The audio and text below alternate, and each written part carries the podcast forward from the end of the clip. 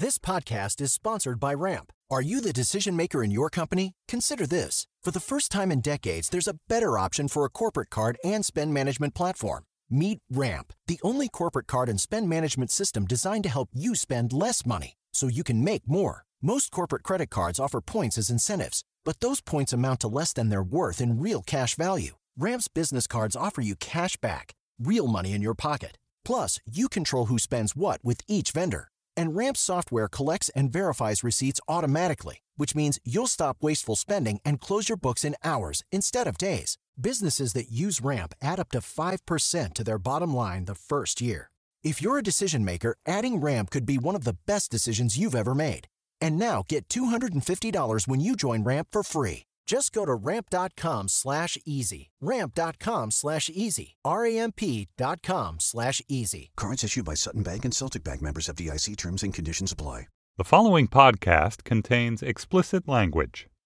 I want to tell you my secret now. I see dead people. Soylent Green is people! No. I am the father. What's in the box? You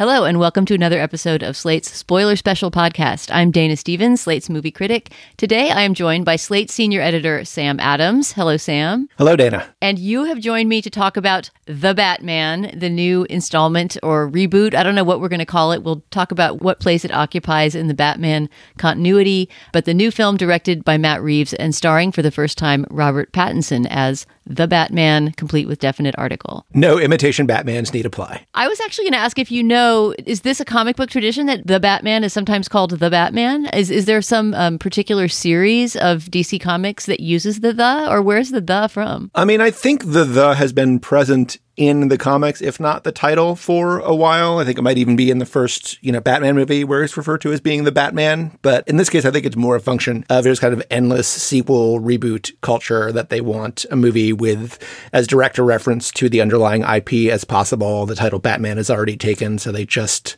instead of just doing another Batman like another Scream, they just added a the at the beginning. Yeah, now that you you mentioned it, I think once in a while in the Nolan movies, Christian Bale's Batman gets a the right. I mean, it, it sort of, it, especially when people are talking about him as this strange phenomenon unfolding in the city that we're just starting to understand. But yeah, this movie makes it proprietary. I mean, all these movies have a certain kind of underlying discomfort with the comic book culture they come out of, and it's always interesting if they're, you know, do we actually refer to the Riddler as the Riddler? Do we call Catwoman Catwoman or the Cat or Selina or something? So I, I feel like the the Batman in this is sort of a way of just having a little, you know, plausible deniability uh, prophylactic insulation from just him saying, I'm Batman. And interestingly, Catwoman, who is played by Zoe Kravitz in this movie and is a major character, I don't think gets called Catwoman very much. She once identifies herself as a cat, but she's she's not especially feline compared to somebody like the Michelle Pfeiffer of the Tim Burton movies. I even noticed that her costume is just this sort of ski cap with some very soft peaks in it rather than big pointy cat ears, you know? So she is just being um, presented as a suggestion of the Catwoman, whereas this is a pretty full on Batman, even to the extent that he seems to wear his mask when he's hanging out at home most of the time. Right. This is, yeah, this is very, this is not the Bruce Wayne. This is very much the Batman, this movie. So I have a lot to ask about um, what this movie's trying to do with the character and with the property. But first, let me start with my usual spoiler special question, which is just Did you like it and would you send your friends to see all three hours? Yes, it is within four minutes of being three hours long of the Batman. I liked it. I think that's the correct word for it. I certainly did not love it. I think it is a pretty one note movie, especially for a movie that is three hours long. But I think it's a good note. Uh, there's a lot of interesting little things about it. So even though I didn't love it, I don't think it does anything sort of massively new with the character.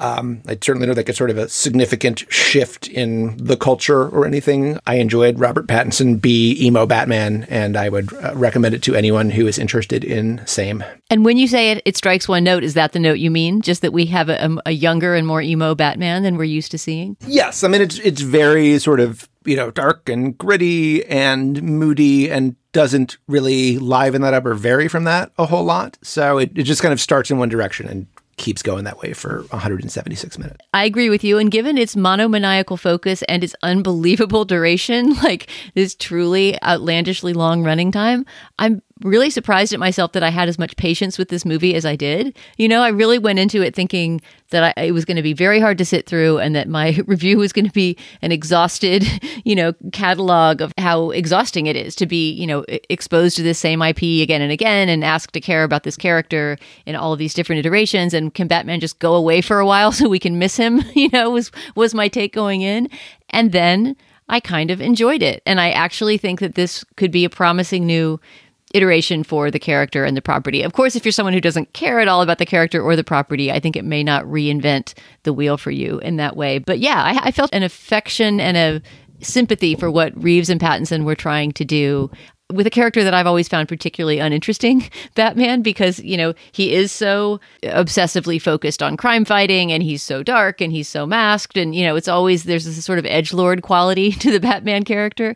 But I think they got around that in a in a kind of interesting way. And I want to get into um to what that is and whether you agree. At the very least, I can say I feel like this is a movie made by people with kind of a genuine attachment to the character and the, you know, quote unquote issues that he brings up. And this is not just a kind of movie churned out so that you know DC and Warner Brothers can hold on to the rights to the character for a few more years. This does not feel like just it was. Uh, this does not feel like a movie that was just kind of cranked out of the IP pasta machine or something. This does feel like a real attempt at something, and the extent that that something is not super interesting to me takes some of the edge off that. But uh, but you know, I think it is at the very least kind of worthy. Yeah, it means a lot that a movie, like you say, is just is sincerely intended by its creators and is not cynically cranked out. And I think we we would both agree on that about this one.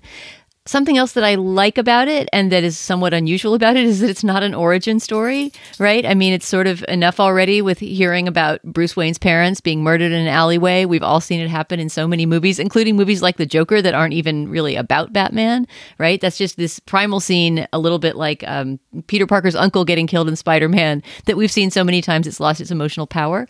But this movie doesn't do it. It starts at a different point in his the character's trajectory when he's two years into his crime fighting career, right? So he's supposed to be, I suppose, in, in real life, he's supposed to be maybe a little younger than Robert Pattinson actually is. He seems like he's supposed to be in his mid 20s somewhere. And there's almost a coming of age quality to the way that this story is told. You know, it's really about the Batman trying to figure out who he's going to be as a crime fighter and how he's going to achieve work-life balance between his his nocturnal and his daytime selves. Right. Christopher Nolan's trilogy was sort of famously inspired by uh, Frank Miller's comic book miniseries Batman Year One, and this is sort of Batman Year Two. It is not a sort of categorical departure when Nolan tried to do, but it sort of picks up a lot of the same ideas and the tone just a little farther down the road. So let's join Batman where we find him at the beginning of this movie. The very first thing that we learn about him and this is something that maybe sets this movie apart from other Batman films as well, is that he starts off as a detective almost, right? I mean, the first time we encounter him in this movie, it's a film noir kind of situation, really. There's a murder that's occurred in an apartment building that we witness in a sort of voyeuristic way through a rain glazed window from afar. We're really looking at it from the point of view of the killer who is scoping out this person, right? And we'll learn later who that killer is. But a high up official in the Gotham government is murdered in his apartment by a masked figure and then we get this scene of Police Commissioner Gordon, a standard figure in the Batman movies, here played by Jeffrey Wright, in the apartment solving the crime with Batman, which to me, maybe I am not recalling all of my Batman from the past, but it doesn't seem like a way that you usually come across Batman as the gumshoe, right? I mean, there he is in full, he's not Bruce Wayne, he's full, you know, guy in a bat suit with a cape, and he's standing around looking at evidence in an apartment where somebody has been murdered and, and helping to solve the crime. Right. I mean, Batman character started out in a series called Detective Comics, and that has a, an element that's really like fallen away from the character very much in the movies. But this does bring us back a little bit to him. It is very invested in the mythos of the character, but there is also an extent to which this movie would play almost exactly the same, you know, barring certain action sequences, but the plot mechanics of it would play almost the same if Bruce Wayne were just a regular old detective and didn't happen to dress up in a cape and get shot at. Yeah, it's an interesting choice in this movie that he is very often the person of Bruce Wayne. In other words, he's not doing anything super, but is doing things like, you know, looking at evidence in an apartment trying to solve a crime or talking to his butler Alfred later in his house. But yet he's doing it in full Batman costume. And although the movie never comes out and says this, I feel like that choice combined with the fact that Pattinson's Batman is I think anyone watching this would agree is an unusually vulnerable Batman, right? He doesn't have the kind of tough exterior that the Christian Bale character or the Ben Affleck version of the character did. He's younger, he's a little more physically fragile, right? I mean, he's not quite as buff all those things combined almost seem to suggest to me that he wears his mask and his cape as a defense against the world. You know, that part of his neurosis, and in this movie, he is quite a neurotic character who seems to almost never step out without his, his costume on, um, that he's using it essentially as a, as a form of psychological defense and protection. Right. I mentioned that there are a lot of sort of little aspects of this movie that I like. And one of the ones, one of those aspects is we don't see a ton of Robert Pattinson out of costume. There's not a lot of Bruce Wayne in this movie. But when we do, he you know has this sort of like floppy hair that's down on his face this very sallow complexion and he doesn't put on the sort of macho bruce wayne voice that ben affleck and christian bale do. He's really like almost a little bit kind of whiny and vocal fry as bruce wayne and he just seems like kind of a spoiled you know 20 something billionaire and not as if he's just Batman in a different kind of suit. Yeah, there's a sense of his fragility and his brokenness, you know, every time you see him out of costume. And it's really to Pattinson's credit, I think, as an actor, that what could be a very, I don't know, treacly way of presenting him, you know, as this fragile, traumatized character who hasn't recovered yet from his parents' murder, which at this point would be, you know, almost 20 years in the past it's really to his credit that he made me kind of care about that. I really felt that there was a an emotional trajectory for him to trace through the movie um, that was something more than I've got to get revenge, you know, or I, I, have to solve this crime. There really was a sense that he was searching for something, and that that's part of what this first installment was about. All right, Sam, I think we should dig into this um, this multi villain laden storyline because there's a lot of plot to get through in uh, the Batman. But first, let's take a quick break for a word from our sponsor. If you enjoy the Slate Spoiler Special, the best way to support our show is by joining Slate Plus, Slate's membership program. When you are a Slate Plus member, you get no ads on any Slate podcasts. You get unlimited reading on the Slate website, so you'll have access to every article, every advice column. You'll never hit a paywall. And you get bonus segments or episodes on many of our shows, like Slow Burn, The Political Gabfest, or my own weekly show, The Slate Culture Gabfest. And when you support the podcast, you're also supporting Slate. We would not be able to do the journalism that we do without your help. So to join today, go to slate.com slash spoiler plus. Once again, that's slate.com slash spoiler plus. Judy was boring. Hello. Then Judy discovered chumbacasino.com. It's my little escape. Now Judy's the life of the party. Oh, baby, Mama's bringing home the bacon. Whoa. Take it easy, Judy. The Chumba life is for everybody. So go to ChumbaCasino.com and play over 100 casino style games. Join today and play for free for your chance to redeem some serious prizes. Ch-ch-chumba. ChumbaCasino.com. No purchase necessary. Void where prohibited by law. 18 plus terms and conditions apply. See website for details. All right, we're back. And having established who Bruce Wayne is in this version of Batman and how he's different from our Bruce Waynes we've seen in the past, I think we need to start getting into the multiple villains in this movie. This is, I think, inarguably an overstuffed movie. It has at least three villains I can think of, depending on who you're going to count as a full villain. But I think that probably we should start with the murderer of the figure that we just described in the first scene, which is the Riddler. The Riddler, played by Paul Dano, who you don't see in full face until very close to the end of the movie, probably about 15, 20 minutes before the end. Up until then, he is mainly a masked figure in this very home crafted mask made of duct tape, essentially, uh, who almost Zodiac killer style leaves encrypted riddles alongside the people that he's going through the city um, and serially killing. Right. And this Riddler uh, has an obsession with kind of Gotham's dark past when he kills the corrupt mayor at the beginning of the movie. Uh, he you know, swathes his head in duct tape and writes no more lies on it. And that becomes his motto. So he's getting into this whole sort of systemic corruption of Gotham. Because one of the themes of the movie is that Batman has been on the job for about two years, as we mentioned, and crime in Gotham has gotten worse during that time. It is not actually improving with this vigilante crime fighter on the street because Gotham's problems go much deeper than one guy going around breaking up the occasional mugging can handle. And this eventually the Riddler's investigation or the facts that he is uncovering go all the way back to kind of the founding idea of Batman. We don't see his parents die in this movie, but we do deal, you know, with Bruce's parents. And in this version, at least the Riddler says, and then it's maybe a little ambiguous whether or not this is true, but that Bruce's mother, Martha Wayne, was sort of institutionalized uh, in order to get her out of the way, and his father was a corrupt politician who was on the take to these various uh, mob elements, including this kind of drug dealing faction run by uh, John Turturro's Carmine Falcone. Uh, and that really throws into question exactly what it is that Bruce slash the Batman is fighting for. Right. Although, if I understood correctly, there's somewhat of a walkback about his father's corruption, right? I mean, we can get to that later on in, in, in some of the, the late scenes where John Turturro's laying out those revelations. But I think this movie plays it kind of in between. Like new revelations come out about his parents that make his childhood less idyllic than he thought. But then later it does actually come out that in fact his father did not conspire to kill someone. He merely had a moment of weakness in sort of turning to a, a bad guy for help to protect his family. Right. It was more that he was sort of incompetent than like actually evil, but he sort of let the wrong, he agreed to let the wrong person handle his problems without asking enough questions about how that was going to be accomplished. And I guess in talking about that, we should talk about who that was and who some of these other villains are, since this movie really does. I mean, once one crime plot is solved, you know, there's just another one that pops up that still needs to be dealt with. So, in addition to Paul Dano's Riddler, who is not, who, as you said, is obsessed with the corruption in Gotham City and thus, you know, is not a part of that crime and corruption web, there's all these characters who are a part of the crime and corruption web who also have to be dealt with. And that would include, as you said, John Turturro's mobster character, uh, who becomes really big in the Catwoman story. Another figure involved in organized crime, played by Colin Farrell. The Penguin, I guess, is his character villain name, but in, in this movie, he's mainly called Oswald Cobblepot, which is an excellent comic book name.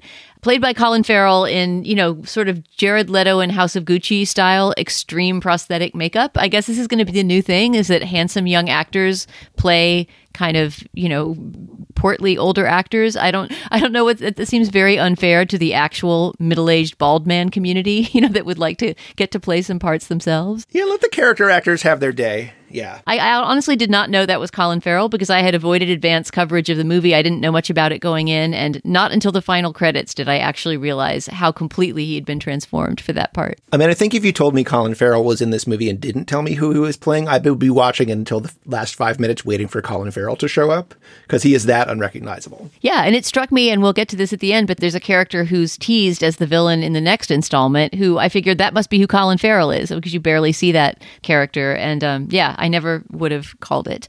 So that's another one. Then there's the whole Peter Sarsgaard story, right? There's a, there's a whole bit in the middle that's about Peter Sarsgaard's character, also a crooked politician. I think he's supposed to be the district attorney for the city, uh, who is more like a, a turncoat, you know, more sort of like a shady, cowardly character than somebody who's actively out there committing crimes. He's more kind of covering up for the higher ups.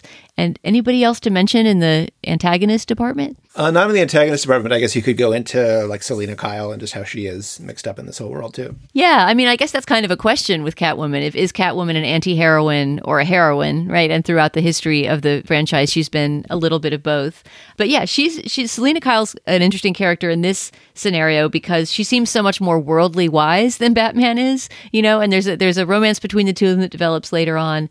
But their initial contact is essentially her kind of trying to get him to to use some of her own dirty tactics, you know, to to fight the bad guys. She, unlike him, I think, is less interested in you know doing things on the up and up. Put it that way. She herself uh, has some underworld connections. She works at the nightclub owned by Oswald Cobblepot, the Colin Farrell bad guy, and it's sort of implied that maybe she's a sex worker. I mean, she's this kind of a bottle service girl at the club who seems to have sexual objectification as part of the job, but that's never, since it's a PG thirteen movie, never completely spelled out in that way. Right, and one of the one of the themes that kind of runs through this movie is that Batman, for all the time that he spent sort of hanging out in alleyways and punching people, doesn't really understand how Gotham works. And the movie makes it explicit. Um, among other things, there's a scene on um, at a sort of you know half built skyscraper where Batman and Catwoman like to meet up, and she of course does not know who Batman really is, but she goes on this kind of rant about white privileged assholes, and then in response to something Batman says says, "Well, you know, I can tell that you grew up with money." So you know she knows that he just because he's had this weirdly protected offspring, even though he goes out into the streets and you know fights people hand to hand, he still hasn't really come face to face with how corrupt the city is, how many of the people who are supposed to be, you know, trustworthy and morally upright are actually completely on the take. And this the movie is sort of about him learning about how the world really works. Yeah, and that again is something really different than I think we've seen in past Batman. That he's a little bit of a naive kind of wandering through the world, needing to be educated about evil. So that again contributes to this almost Spider-Man side of his character. He's a little bit more like a boy who needs to grow up, and you know maybe for some people that seems so out of keeping with what they expect from this property and that archetypal character that they won't like it. But to me, it for the first time gave me something to to grab onto in a character that I've always found kind of alienating. Yeah, I mean, I think we've had. I I actually don't know if he's the youngest person to play the character, but he's this is certainly kind of the youngest conception of Batman that I think we've seen on the screen. We've had a lot of sort of grizzled, you know, middle aged, worldly wise men playing the character, and I don't think we've had someone who's kind of closer to an angsty teen in this version. I think uh, Matt Reeves, who directed and co-wrote this, said one of his inspirations for the character was Kurt Cobain, and then especially kind of the the version of him played by Michael Pitt in the Gus Van Sant movie Last Days, which was basically just him kind of wandering around in a daze for an hour and a half. And um, they actually use Nirvana something in the way uh, quite prominently in the film, but it is that kind of glowering, angsty. I know everything is wrong with the world, but I don't know what to do about it. Place that the character's in right now. I'm glad you mentioned something in the way because I think the music and the use of music is one of my favorite things in this movie, even though it's extremely simple, simple to the point of there are basically two to three leitmotifs that are repeated over and over and over. One is something in, in the way, which I think we hear in its entirety a couple times, you know, to a montage of him brutally moving through the city. Uh, so that's kind of his song. Then Catwoman has her own theme, which is really beautiful. I can't call it to mind right now or I would hum it for you, but it was haunting me throughout the movie. She has a really great leitmotif. And then there's a classical leitmotif. Schubert's for Ave Maria, the very familiar Ave Maria. I think, you know, if people think of Ave Maria, this is the one that they will think of, right? This very romantic version of the prayer, which Michael Giacchino, the film's composer, adapts into this sort of twisted minor key score that, that's super, super effective. I love the music in this movie. And if you make it all the way to the end of the movie, you will actually hear Paul Dano um, give his own little vocal rendition of Ave Maria as well. Yeah, he actually bursts into a little solo vocalization of it. All right, since we talked about the soundscape just now a little bit, let's talk about the visual landscape of this movie. I think another reason that I was able to enjoy this movie and, and get into it despite the three hour running time and the fact that ultimately I'm not really that interested in the Batman story is because it looked really fantastic. And I've seen a lot of uh, critics writing about this that it just it looked like a movie. You know, it wasn't one of those muddily lit, flatly shot Marvel style, you know, here are some superheroes standing in a line kind of movies. There was some actual mise en scène and some visual style. So maybe we could talk about that a bit. For one thing, just the design of Gotham City, which is quite different than what we have seen, for example, in Christopher Nolan's trilogy. Right. I mean, it's a very dark, sort of black on black world. That movie was shot by Greig Fraser, who also shot uh, Dune last year. And if you see it properly projected, which I hope you will in a theater, all those sort of gradations will come out. I've seen some concern already that some people are just going to see like a sort of dim black blob. Hopefully, you, dear listener, if you get to see this, will not see that. But yeah, it's a very dark world, which is certainly not new. But uh, it's one thing that's interesting for me is that this is very visibly like a kind of New Yorky Gotham, which is not always the case. Chris Nolan's Gotham was famously sort of more Chicago esque. Um, this one has you know, sort of subway signage. There's a, a place called Gotham Square Garden where the final set piece takes place. And it very much is drawing on that kind of 70s, early 80s cycle of movies about New York City basically being a kind of urban crime ridden shithole. Um, which has kind of, you know, come back into the political discourse in the last few years because it's such a benchmark of the way Donald Trump and his followers see the world. But the movie has sort of interesting things to do it rather than just kind of rubber stamping that idea that the world is a crime ridden cesspool. It is more looking at the root causes of that, which actually don't have to do with kind of the urban underclass and has much more to do with the basically the rich white people who run the world. Right, those references to the New York of 70s movies are even present in the in the voiceover, which I didn't think 100% worked, but there's an almost taxi driver style voiceover from Pattinson himself. It only comes in I think at the very beginning and at the very end, which is good. I mean, as, as the less the better with most voiceovers, but it clearly is a, a taxi driver influenced style voiceover. I think he even says something early on like in the last two years, I've become a nocturnal animal. You know, he's talking about his own relationship to the night and prowling the night in Gotham, and it really is a moment that to me was um was probably citing those exact gritty '70s New York thrillers you're talking about. Yeah, he says at one point something like, "They think I hide in the shadows, but I am the shadows." Um, and if you put that line right into Taxi Driver, I don't think anyone would find it amiss. Yeah, and that, that is some of the weaker writing in the movie. I think it didn't really need to rely on those voiceovers, but I appreciate the world that it's trying to create. And actually, when you were talking about this looking like a dim black blob, I mean, I suppose perhaps it would if you were seeing it on a small screen, but I was sort of impressed at, at how much use of color and texture there was in this image. I mean, as I was saying before, contrasting it to those kinds of muddly lit movies that don't have any particular color palette, this isn't just uh, dark, dark, dark all the time. There's some really beautiful kind of Hopper esque tableaus, you know, of the neon lit night of Gotham it felt like a like a real place to me that had been fully imagined by the production designer, the cinematographer, the director, and I appreciated that. Yeah, there's a lot of red in it too, as well as black. I suppose that's only fair to note. Of course, when you're talking about a three hour long superhero movie, there's going to be a lot of extended action sequences. Some of those in this movie worked and some of them didn't. And I wanted to hear what you thought, in particular, about a couple of them. The car chase is one, because I, I know that, you know, that's sort of the test of an action director in some way. Can you film an interesting car chase where people can follow the action and who's doing what to whom and keep it suspenseful and not just make it a cacophony of exploding cars? I don't think that Matt Reeves really pulled that off. And there's a really extended car chase, you know, that looks very expensive and certainly has a lot of spectacular uh, I guess you'd call them stunts, like crashes in it, but struck me as one of the dumber car chases I've seen in recent action movies, in part just because something that happens in almost every movie car chase for a moment happens the entire time in this car chase, which is that they're driving the wrong way on a highway, right? And to me, after a certain point, that is just such a dumb choice to make, and one with such a high body count and such little regard for human life that I had trouble getting behind, you know, this car chase where the penguin, it's the penguin being chased by the Batman, right? They're going the wrong way down a highway. There's multiple pileups behind them and walls of fire that their car leaping through, etc.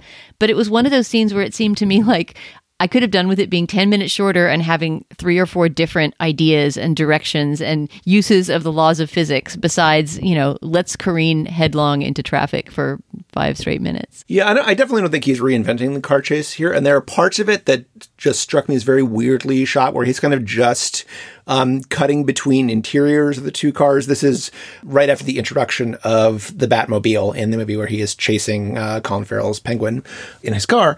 And there's a lot of cutting back and forth between interiors where I'm just like, where are these two cars now in relation to each other? But also, you know, especially because I've never stopped thinking of the Chris Nolan movies while watching this, I will say that I, I do think Matt Reeves is at the very least a much better action director than Christopher Nolan is. Um, those movies spawned an essay in the pages of slate.com by Dennis Lim about chaos cinema, which is just about Christopher Nolan's sort of inability to slash disinterest in cutting together action in a way that's spatially coherent. And Matt Reeves, who did the last two Planet of the Apes movies and uh, Let Me In, is, I think, at least better than that. I mean, you can sort of tell you know where that tractor trailer is flipping over and how the car is slipping underneath it and whatever else but they're not these are not sort of particularly original glosses on on that whole idea it's basic it's well executed but I, I don't think as with a lot of the rest of the movie, they're not. There's not a lot of kind of new stuff going on in there. Wait, I will stand up for one great Chris Nolan car moment, which is that incredible practical stunt of the flipping truck. I forget if that's in The Dark Knight Rises or, or which one it's in, but that's a beautiful moment. I guess you wouldn't quite call that a chase. It's just one individual car stunt, but there aren't many flipping trucks that I remember for a decade, and that is definitely one of them. Okay, the other action sequence I'll quickly ask you about is the Gotham Square Garden scene, which I think of as the movie's third last ending. this is one of those way too long movies that has way too many endings, and one that came at a point in the movie when I was really kind of done already with the movie was this big flooding of Gotham Square Garden scene, which to understand the background of, we should say there's a mayoral race that's happening in the background of this whole movie where, you know, a young, sort of AOC style female candidate is running against a much more establishment figure. So this is the scene where she, in fact, has just won the election, right? The results are being announced at Gotham Square Garden when there's a big emergency that Batman has to deal with. Yeah, it's not clear to me who she's running against at that point since her main opponent is murdered in the first scene of the movie. Oh, yeah, you're um, right. but nonetheless, hooray, she won. Yeah, this is, I mean, there are a lot of ideas that come together in this sequence. Um, one of them that sort of like at the end of Joker, where he's taken into custody and that sort of spawns all these imitation Jokers to take his place.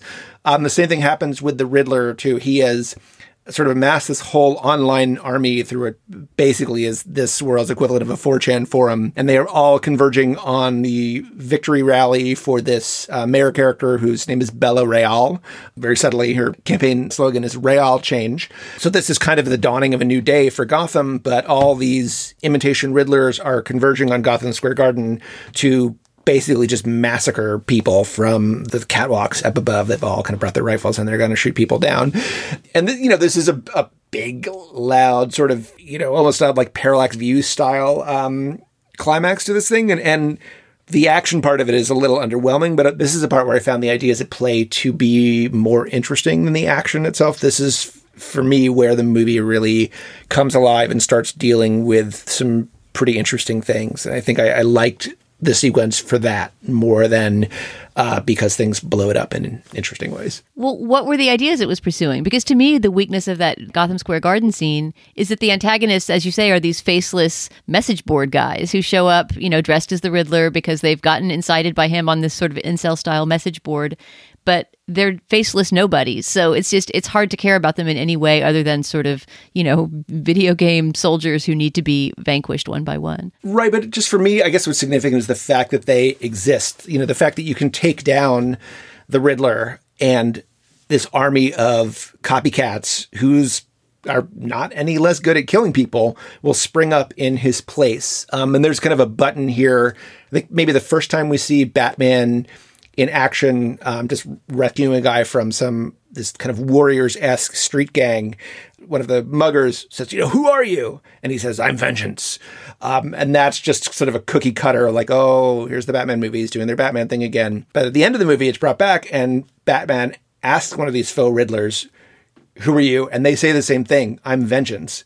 And it's this idea that you know Batman you know, who has not managed to bring crime down in Gotham despite two years of, of, swinging around and punching people. Instead of that, has actually given rise to this whole empowered vigilante class who can be marshaled online and, you know, think themselves no less right or less just than he is, but have, you know, come together to be this kind of monstrous and kind of vaguely and ex- not explicitly, but very vaguely, you know, white supremacist coded militia taking over the city and trying to stop this black woman from being elected mayor. And that just kind of actually makes it feel like this movie exists in and is connected to our world in a way that very many of these you know IP driven comic book movies of late do not. Yeah, I hadn't thought of that scene as being a, a, kind of allegory for white supremacy being stirred up online, but that does make it more interesting. And certainly psychologically for the Batman character, it's interesting that something he uttered er, earlier in the movie, "I am vengeance," has been turned around and sort of appropriated by these unsavory figures, right? And and in fact, you're right that by the end of that Gotham Square Garden sequence, we see a different side of the Batman emerging, where he's you know, helping people out of this area where they're sort of trapped in the flooding Madison Square Garden. He becomes more of a kind of humanitarian figure right there, right? A do gooder um, and less than a, a vigilante. All right, Sam, I'm going to put another peg in this for just a moment while we hear from our sponsor, and then we'll get back and talk about the movie's other multiple endings. All right, back to the world of the Batman. We are now pretty close to the end of the movie. I wonder if you agree with me that this movie has multiple places where you said, I wish it had ended there, and what your favorite one was. Where do you think that this movie would best have put a pin in it and gone to the credits? I'm trying to think how many there are. I mean, there is the sequence we were just talking about, the big sort of Gotham Square Garden set piece. There is which I think is the proper ending to the movie before you get to the kind of post credity tag. Well, no, because then there's the romantic goodbye. There's the romantic goodbye after that. I mean, I just, all I know is that I kept having this feeling of, well, that seems like a last shot. Look, someone's riding into a sunset after having vanquished bad guys, but it is not yet the ending. And it became kind of absurd by the end. I think, honestly, that I would have preferred for the movie to just end after we learn who the Riddler is and the Riddler encounters, you know, there's a kind of a teaser moment where the Riddler has been taken captive at the end, right? We see Paul Dano in full face for the first time. It's that moment when, as you mentioned, he sings Schubert's Ave Maria. It's the moment when he realizes, peering out of his jail window, that you know his plan has gone awry and he's not going to be able to take the city as he had planned. He's planted all these bombs around the city. It's because of him the Gotham Square Garden flooded. But watching him, you know, experience defeat and kind of sink down sobbing, and then he has this little communication through his jail cell wall with the guy in the next cell. This is the person that at the time I was watching, I thought that must be who Colin Farrell is. But in fact, since this is a spoiler special, we should probably spoil who he is and who he's playing, right? In fact, it's Barry Keoghan, who you may not think you know who he is, but you do. He is uh, he was just in the Eternals movie. Um, he was also in The Green Knight last year in a really remarkable role. I think Barry Keoghan is suddenly everywhere, and I think is going to be even more everywhere in the near future. Right. Well, technically, he is playing unseen Arkham prisoner, as how it's listed in the credits. He's clearly the Joker, um, and they're clearly setting this up for future movies. You know, I did know who Colin Farrell was playing in this movie, but the, the you know the end credits roll and the last name in the credits is Barry Keoghan, and I just looked to the person I was sitting next to, and we were both like, "Wait, who is who is Barry Keoghan in this movie? Like, how did I miss him?" And then you realize, and he's and he's doing an accent in the last thing too, so you don't even recognize the voice. You do maybe recognize that incredibly creepy tone that he is maybe the best actor on the planet at doing right now. He is just like the creepiest thing on two legs at the moment. So he's perfect casting for this role. Hopefully, um, if we get to see him in it, I guess if they make another uh, another one of these Pattinson Batman movies. But yeah, so that is the tag for whatever the next entry in the series is. Although there's also a couple spin-off TV series, including an origin story for Colin Farrell's Penguin that might be coming up. It's all there's a whole web of IP laid out in front uh, at the quote unquote ending of this movie. Yeah, I mean, and I suppose that I should be rolling my eyes cynically at that, but I admit I don't really care about the HBO Max Penguin show, but I do kind of care about the next iteration of this Batman. I would watch the next thing he does with some interest and some pleasure. You know, we've seen before with the Planet of the Apes movies that, you know, Matt Reeves is very good at sort of mining meaning out of series that really seem to have outlived their usefulness. And I think this movie feels in a way like it's just getting started on that process. But even though I don't love it, it does make me curious to see what these people will do with it next time. Yeah, I agree. It's not quite as strong as the Planet of the Apes movies, of which he made the second two in the trilogy.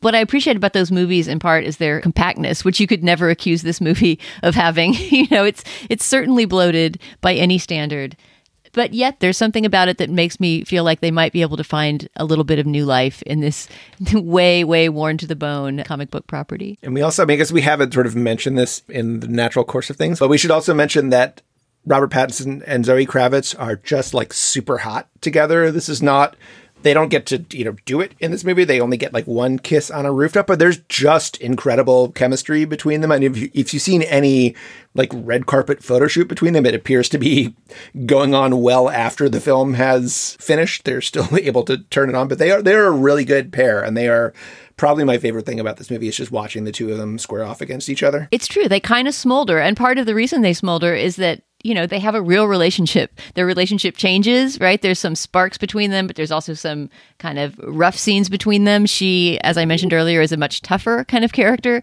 than he is and is sort of always trying to incite him to do more than he, he actually wants to do, right? It seems like her role in this movie is often to try to get him off of his brooding rooftop and get him out into the streets, kind of brawling. Even at the end of the movie, there's a moment where she says, let's go off together and fight crime, you know, and he refuses because he's got to stay and Gotham City and brood and fight crime there. Um, but she has more of a life than you know the the female love interest often gets in this kind of superhero movie. And you get the feeling that they're both speeding off on their cool motorcycles to do interesting things at the end. I also hope that she's not out of the franchise for the next one. All right. Well, whatever happens next with this franchise, Sam, I hope you will come back and talk to me about the Batman, the the other Batman, the next Batman. I would be the delighted to.